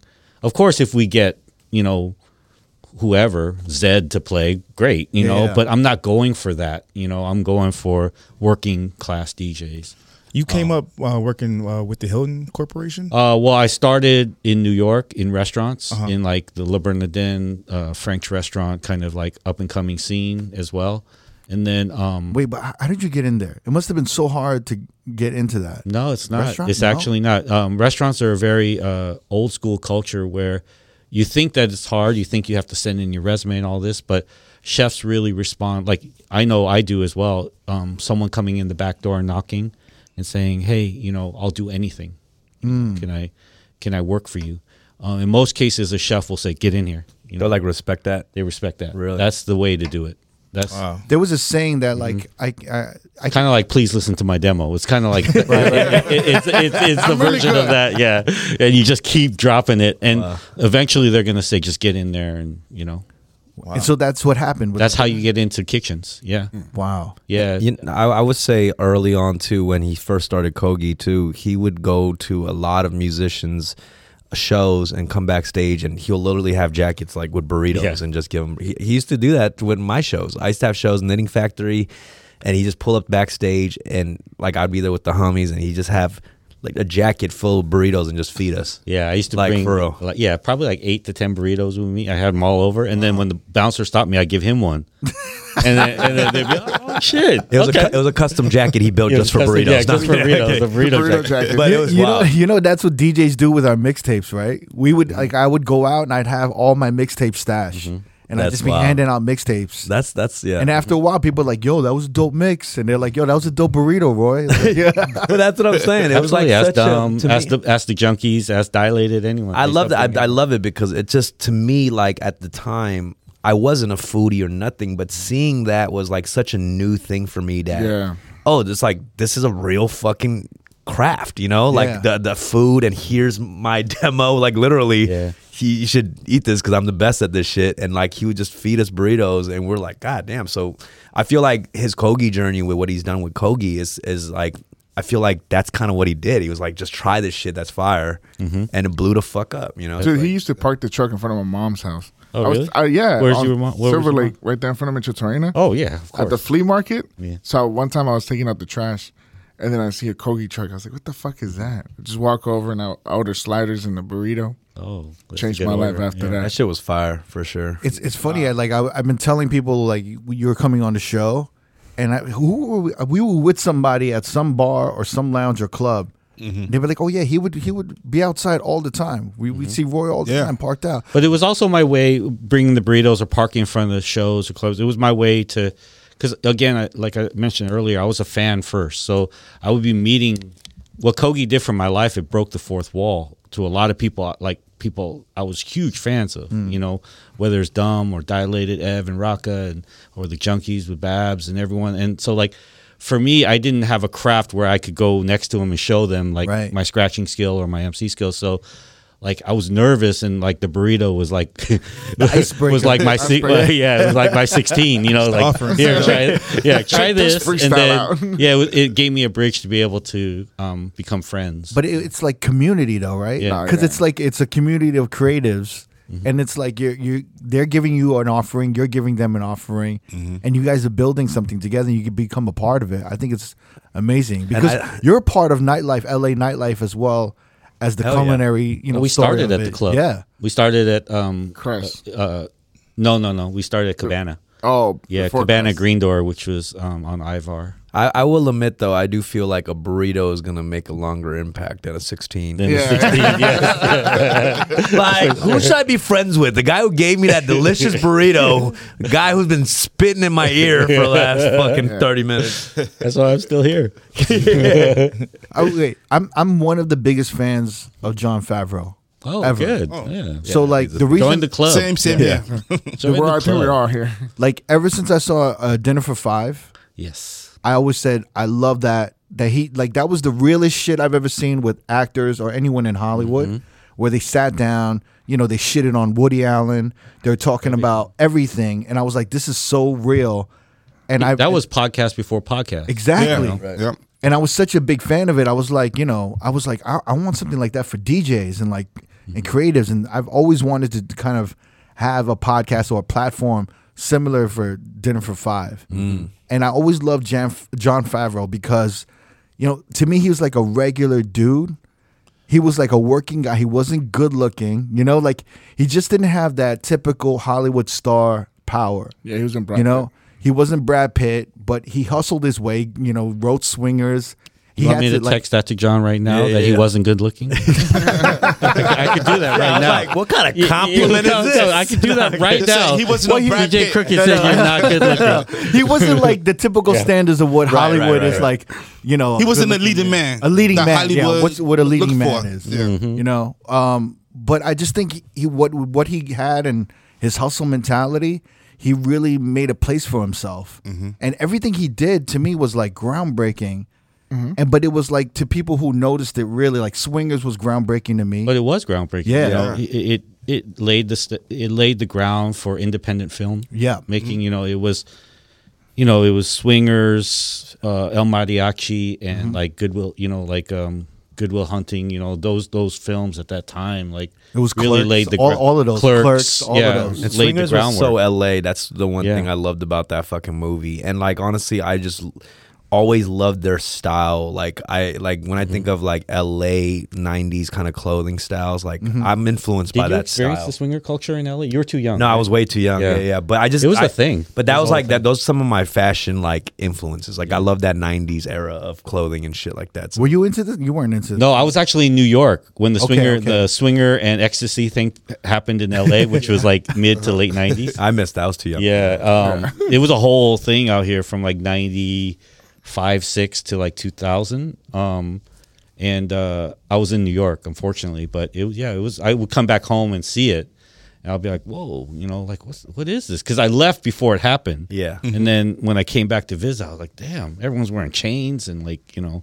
New York had the club kids. Yeah, and then uh, I was in New York doing a great time during that club time. Yeah, yeah. It was um Oh, what were you going to New York? it Yeah, was what uh, clubs did you mid go to? Carbon. Do you remember Carbon? Of in course. LA? Yeah. Yeah. Oh, that shit was crazy, dude. oh my god, that club was crazy. Yeah, man. Yeah, so Limelight, all that Limelight, stuff. Yeah, wow. Limelight, Carbon. My friend ran the door at Limelight, and like, Shit, I don't know Um, about these tales. oh, Yeah. th- th- it was like the club would go to like seven a.m., eight a.m., and then you go to a diner after, and then like Limelight a lot was of crazy. e, a lot of Yeah. e going on, a lot of glow sticks, Right, but it was right. it was really fun though. Rave culture. Limelight was Great like time. a church. It was like insane. Oh, right, right, right. That's the shit in the movie Monster, right? Or no? Yeah. Yeah. Yeah. Yeah, based yeah, on yeah, um, Yeah, yeah. Limelight um, was in the What church. McCall- Michael Michael Alig. Yeah, yeah, yeah. Yeah.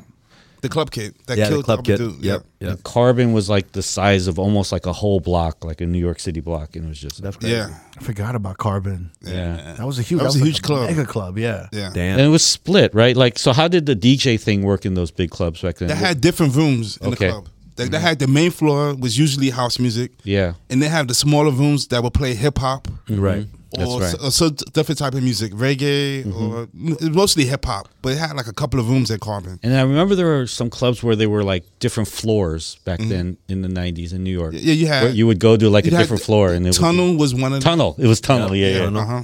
I've right. definitely heard tales of all these mm-hmm. places, though. Yeah. Yeah. Did you guys DJ in those I- clubs? I, I DJed at Limelight once. oh, really? Oh wow. Did you? I did, yeah. I never knew that. Yep, I filled in for um Riz. Was it Riz? Shout out to Riz. Yeah, I think some. Yeah, I think he couldn't come in one night, and I filled in for him. And I had to carry crates because I was at the in the upstairs church, and I had to carry my. There was a ladder, and I had. Oh, to there was no carry- laptop at that time, right? No, No. laptop for Serato. Oh my god. man. Serato guess- came in 04, 05. Well, I had a case, so it wasn't crates, but still carrying the crate, um, Mm-hmm. the case up the ladder. It was like no. I joke, can't man. believe motherfuckers used to do that. Dude, the mobile DJ thing. Did you guys do that in New York? Here in LA, we used to lug the speakers, the mixers, I, we, I the- just we everything. just taught him about I the did- house did- party scene back. Nah, in the not day. um, during my era. That's, I wasn't doing that. yeah. Wait, so, so Serato came what year? 04, 2004. 05. Oh, four. yeah. So yeah, 2004 is about um, when I started like doing shows and stuff. I was 2002 is when I started rapping. So I was catching probably the tail end of that shit. You know what I Yeah, mean? yeah. But Yeah. that's so crazy. People used to carry The mobile Yeah, DJ, West Coast mobile DJ, it Is was the- a whole thing. The man. LA party scene, the LA party cruise. we would have that? to set up. It would be like taking. It would be an empty room, and then you, as the DJ, would have to set up the whole experience. It was You like know? the beginning of Light lights too. Lights too. uh-huh. You'd have to bring lights. Yeah, I was telling him about the flyer parties and the Yeah, the party flyer crews parties. and all that stuff. Were you part of a crew, like a LA party crew, or no? Um, no, not at that time. No, I, I wasn't with the, part like, of the badges and all of that shit? Yeah, I mean, I wasn't part of a, a specific crew, but I knew a lot of different crews, and I was just like going to the parties. Can you imagine just setting up all that shit for like hours, lights, and all that, and like five motherfuckers come to the party for free. Oh my oh, god! Oh, usually for free sometimes. Too. Oh yeah. my god! I used to do that. I, we, I did that for free for a few times. I was That's part of it. wild, bro. we go to like abandoned apartment buildings. Yeah. I, I mean, I remember setting up my turntables and we flipped the couch over yeah, yeah, yeah. so I could DJ Oh, that's on nice. Beach Street. Huh? was it a was beat. just it was crazy, and like eight people showed up. That's and I, crazy. And I, and I hooked everything up, and then It was like the wackest shit ever, but I, I loved it. Yo, shout out to the DJs. Yeah, man. working y'all, class y'all DJs. do so much with the pickup man. truck. Yeah. Yep. you've always you've always supported the DJs though. Like I thought it was dope that Yeah. you like when uh, Best Friend opened, you had the Beat Junkies there, Absolutely. Yeah. and you know we've never re- I've never really seen the Beat Junkies like. I mean, I You was around it, you know, for you know, from a very young age. Um, you know, uh, a couple of my friends were DJs, so I was, I was the, I was always the homie carrying the records, you know, um, and I would just sit around, smoke weed, and you know, just be a part of the culture. Yeah. Um, but I think uh, trying to think exactly when, you know, and you know, all, all the New York stuff with Kid Capri and all that stuff, early day stuff. But I think it was when I first was going down the internet hole and I found Qbert. I think that mm. was like mm. when Qbert was doing like the backward scratch and all the different things. And I saw an Asian dude and he was doing this. It, it just, for me, it kind of, it, it created like a, a welding bond mm. between me and DJ How did you connect with the Beat Junkies? Was it through food or Uh, before that? exactly how did I get to my restaurant A frame? Evidence came in first, so it, it went it went in a succession of events. It was first Action Bronson that came in, and then Action told Ev, and then Ev came in, and Ev, Ev told Raka. Then Raka came in, and then Raka told Babs, and the Babs came in, and then from there it was over. Yeah. Wow. Yeah. And then um then it was just like once that happens, it was kind of like the levee broke and all of a I don't I can't recall even when or how everything happened. But then all of a sudden I felt like I went to sleep. I woke up and I was like I knew everybody. I, I you know, I knew Rhett, Rhett um Styles, you know, Mello, Yeah, everyone. mu- music and food Yeah. has just joined kind of the cro- the cultures have just kind of overlapped Mm-hmm. so crazy in the last couple of years. I feel. I mean, all of us has have done at least one set at Best Friend, right? Yeah. In Las Vegas. I do them a lot. Me too. Yeah. yeah. what what gravitated you to Jamie? By the way, yeah, because you requested me a lot. It's like Yeah. it was- Jamie or so. I was like, all right. Well, Jamie was there early, Yeah. and yeah, um, you know, we had like um, I try to create specific themes in restaurants, but then I don't, I don't like stick to them. I I start with a theme, and then I let it kind of probably like how you guys go through. You may have like a set list you want to go, but Yeah. the crowd may take you a different way, or the dance floor may take you a different way. Um, usually grow, but the the theme was kind of like 90s to 2000 hip hop R&B, you know, like party music, but also like street music. Not too much cursing, not too much sex, you know, but like fun music like, like that could create a vibe and Jamie was one of the first that started coming in and he he got it early. So, you know, and then you know, and he's from LA and things just clicked. he would come like uh, we would like uh, talk, and he'd be like, "I'd be like, yo, how's best friend?"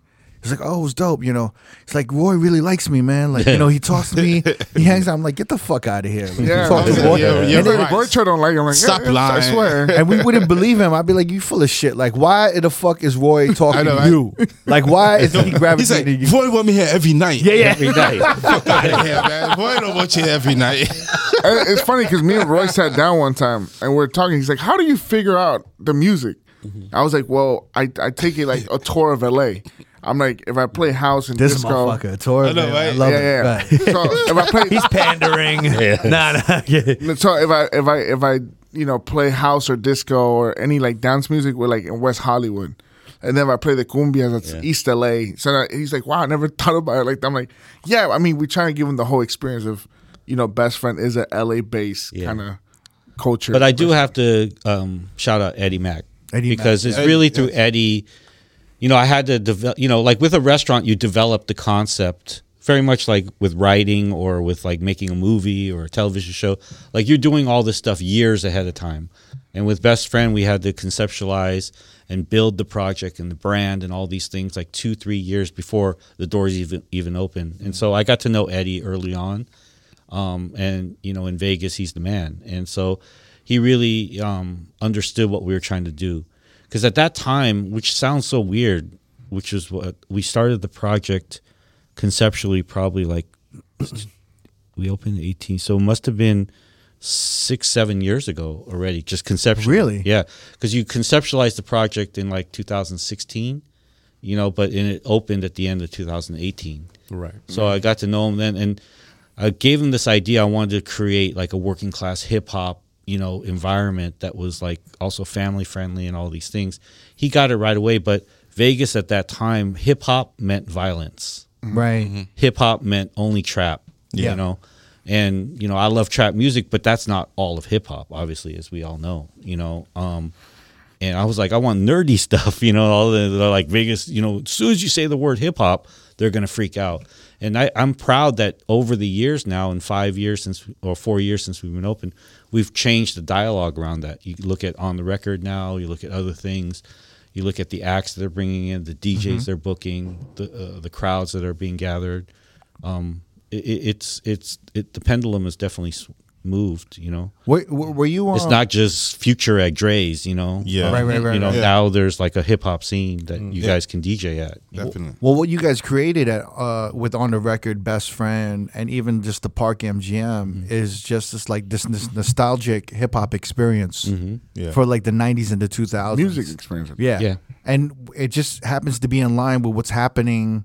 You know, with the pandemic, everyone listens to all this mm-hmm. like all Yeah. these back catalogs of music. Yeah. So now that's more relevant than ever. So you guys were kind of ahead when it came to that uh, musically and that that whole direction. Yeah, and it was a it was coming off of um, I mean Dumb knows it well. We we started that kind of like cultural project with the Line Hotel in Koreatown because um, Oh yeah. we did something there that was kind of unheard of, which is this like you know very hipster That was an era for sure. and we took over the lobby, and like it wasn't even like a cordoned off room. It was like the hotel. I so, families were checking in and people were grinding on the. So this was this was a crazy thing. So Line Hotel came into Koreatown, right? And it was the the first hotel that was more like a international kind of hotel. Yeah. That's a hipster hotel. Everything was like old Korean hotels.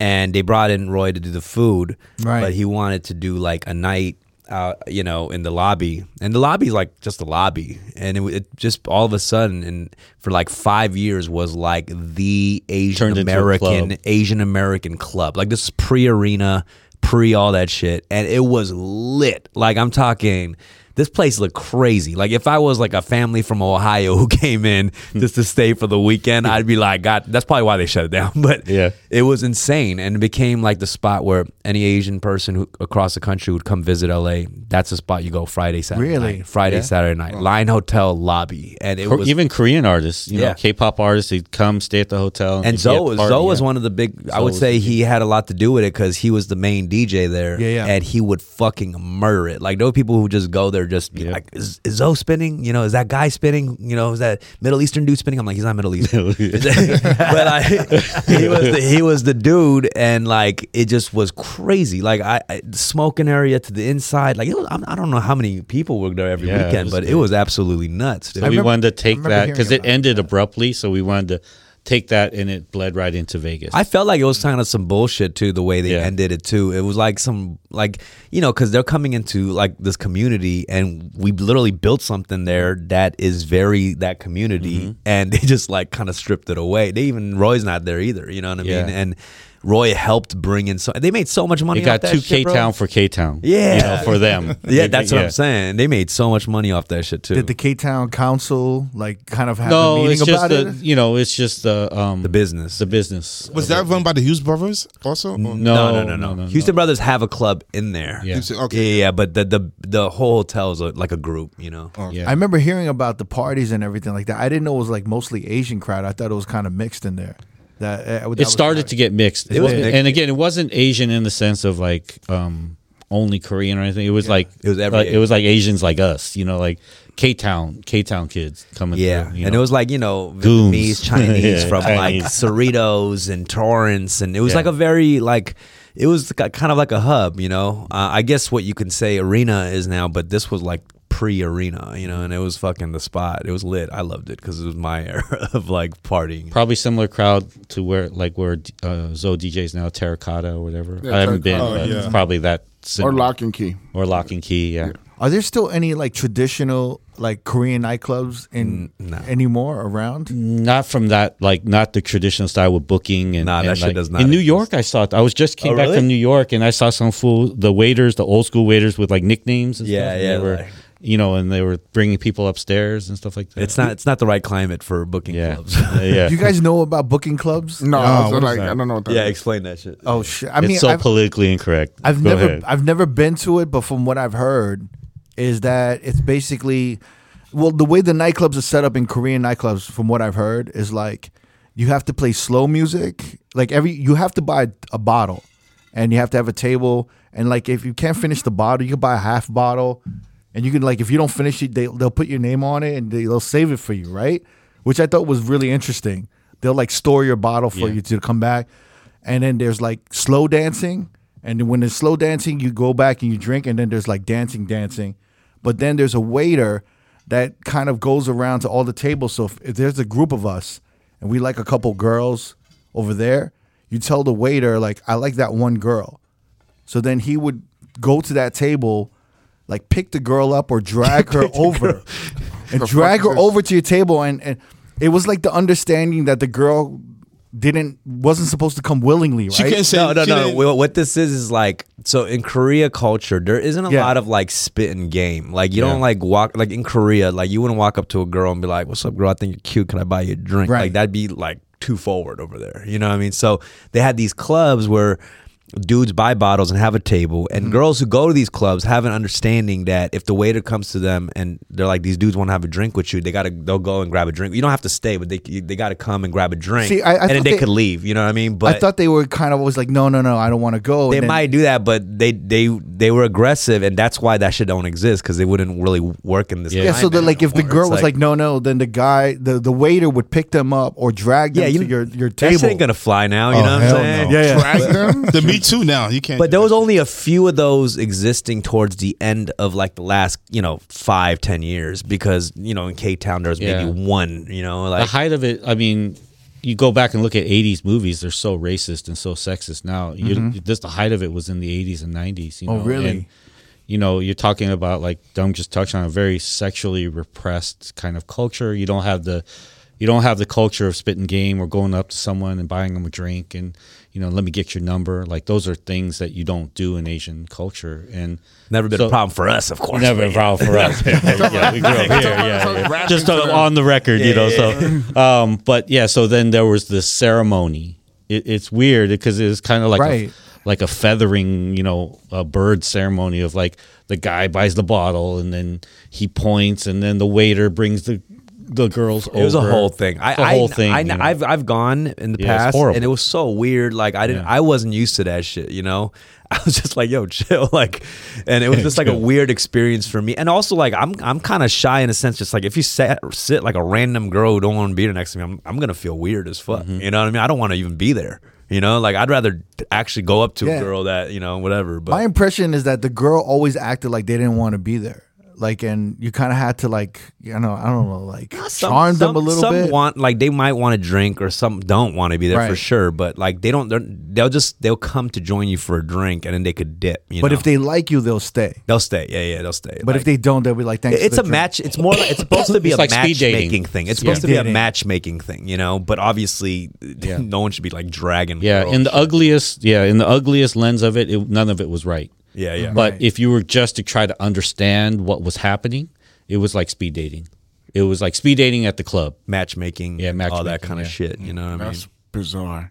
but that, that It is there was bizarre. there was regular there was regular korean clubs right like that yeah, yeah, or that Um, weren't booking clubs Yeah, yeah. Not everything is booking club, but I mean, there's, you know, like it's like there's always gonna be. I think that's the thing about LA. There's more of like the kind of segregated like black clubs to Asian clubs. Latino, you know, what I mean, New York is definitely way more integrated in that way. I no like. they still they still I mean, I know, I know that exists, but yeah. there's more like in New York, it's just way more integrated in general. You know what I'm saying? Mm-hmm. Like over here, it definitely is a lot more different, like areas of types of motherfuckers that go there. You know what I mean? So that's the one thing I like about New York is like when you go to a club, like the dancing, like everyone's kind of having fun with each other. You know, Pe- more, way more people dance in New York than LA.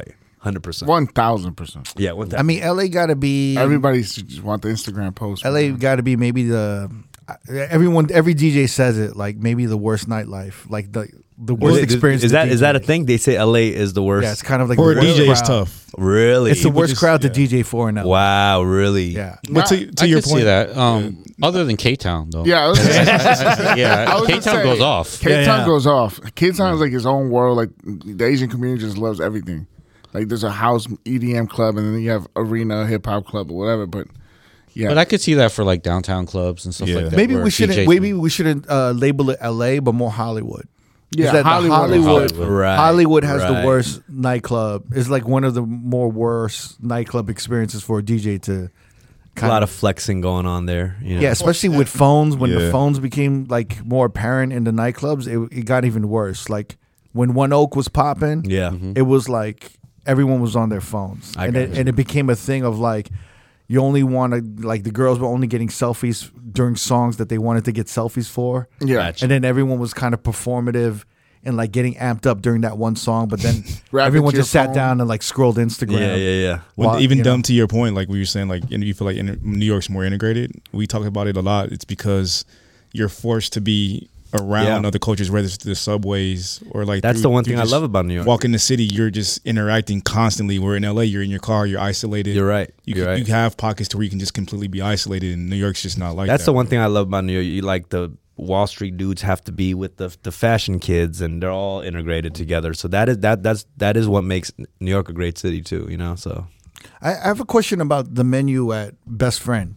When you were putting that together, like the first like Korean restaurant on the Las Vegas Strip, like how much did you have to like, I don't know, like conform to like you know Middle American and like the the taste buds of that, and where you can like constantly adapting the menu, you know? Yeah, I, I, I try not to conform at all. I. I just um I, I just try to make people have a great time. You know, Right. maybe like if you believe in a set that you or, or a song rotation that you really Mm-hmm. think can get the the party going, you know, people will respond. You know, um, if you play too short, blow that whistle. You know, people are gonna, you know, Yeah, yeah. go hype, right? Like I just try to uh, believe and rely on the on deliciousness, you know, and not try to worry about cultural differences or will this person get it? Will that business person get it? I think if the food is just delicious and you put it in front of them, and um, they're going to feel it, and you know, it's happened that way. So um, I just rely on deliciousness. because Vegas has that formula. I feel it's like that noble formula. They have like every every Asian fusion restaurant has like a miso Yeah. black cod. Yeah, yeah. You know, Right. but best they- friend changed all that. Yeah. you know, we, um, you know, we had the opportunity and and you know the privilege to be able to take chances and yeah. um and just you know do something that no one ever did. Did Did you ever have naengmyeon on the menu? He said you guys did. We didn't have think naengmyeon. did. We had uh What's that? The war soup you're telling me? no, about? no, no. Oh, that's naengmyeon is like a cold noodle soup. Oh no, no. I remember I told you they had the soldier soup that you were telling me about. they had that really early. on. Oh, with the spam and the cheese and Yeah. the, Like, yeah, all that stuff. Yeah, Diego told me. Shout out to Diego. He's like, yeah, we used to have it in the beginning, but no one really ordered it. yeah. So as, that's the only way that we'll maybe conform or make decisions. If no one's ordering the food, then we'll find something else to replace it with. But Yeah, so he constantly is Yeah. changing the the menu to other Asian, I mean Korean stuff. Dude, that's like the hardest thing for me to find. Like, is a good naengmyeon, a good cold noodle soup. Is that like maybe one of the hardest things to perfect? In It's The hard, Korean- yeah, because you know, yeah, you have to perfect the subtlety of the broth. It's a beef broth that's ice cold, Right. You know, um, the noodle you're dealing with a buckwheat noodle that's extremely hard to to manage and deal with because it's chewy, and if you undercook it or overcook it, it's not right. There's a whole yeah. Netflix series Yeah. on that alone, called noodles. Yeah. yeah, Really? Yeah, it's a Korean one. You should watch it. It's called um something Rhapsody, Noodle Rhapsody, or something yeah, like there's- that. It's really hard to get naengmyeon. It's one of the hardest foods. it is, That's the one we have over there in Koreatown. I drag him every time I That's come my to LA. shit. I take him to Yuchun. Yuchun, yeah, that's the spot. that is the spot, then, right? Yeah, yeah, that's the spot. Yo, Roy Choi, Dumbfoundead. You know, I'm. I I can't believe you guys are here. I, this is like such an honor for you guys to be we here. can't believe it either. Yeah, both of us thought we were doing this solo. uh, no, man, this is some bullshit. No, I'm. It was like an Asian typecast. You guys Yeah. came in No, together. I'm, I'm, I hope uh, you know your uh, Korean journey is a, is a long one from here. Yeah, yeah. Because you said you only have five Koreans, right? Are we like? you gotta hang out with Dumbfoundead more often. Yeah, are we the right. two other Koreans in addition to your yeah. five? yeah. So now it's eight. It's funny. We were at this. We were at the at Ma, uh, Mac Agency. Uh, Ed, Eddie's Eddie's pa- house Eddie party. house party, yeah. yeah, yeah. And then Crooked say, "Oh, they go Dumbfoundead." And I'm like, "Yo, go go up to him, say what's up." And he was like, "Nah, I don't want to bother." Yeah, yeah. I don't. I don't I'm like. I don't like. scared. I don't like mingling. At a fucking house party. That's what I'm telling. It's a house party, man. It's not a like club. It's 40 a people in there. Yeah. Although it was dope because Flavor Flav was hyping the whole shit. Yeah. up. It was yeah, Flavor Flav just showed up. It was like It was random. And it was a small, like it was just like a house on a regular block in the suburbs, you know. And Yeah, then yeah, it's yeah. Flavor Flav's. That was in downtown Vegas. Have you guys ever DJ'd for a band or like for a rapper as well, or is it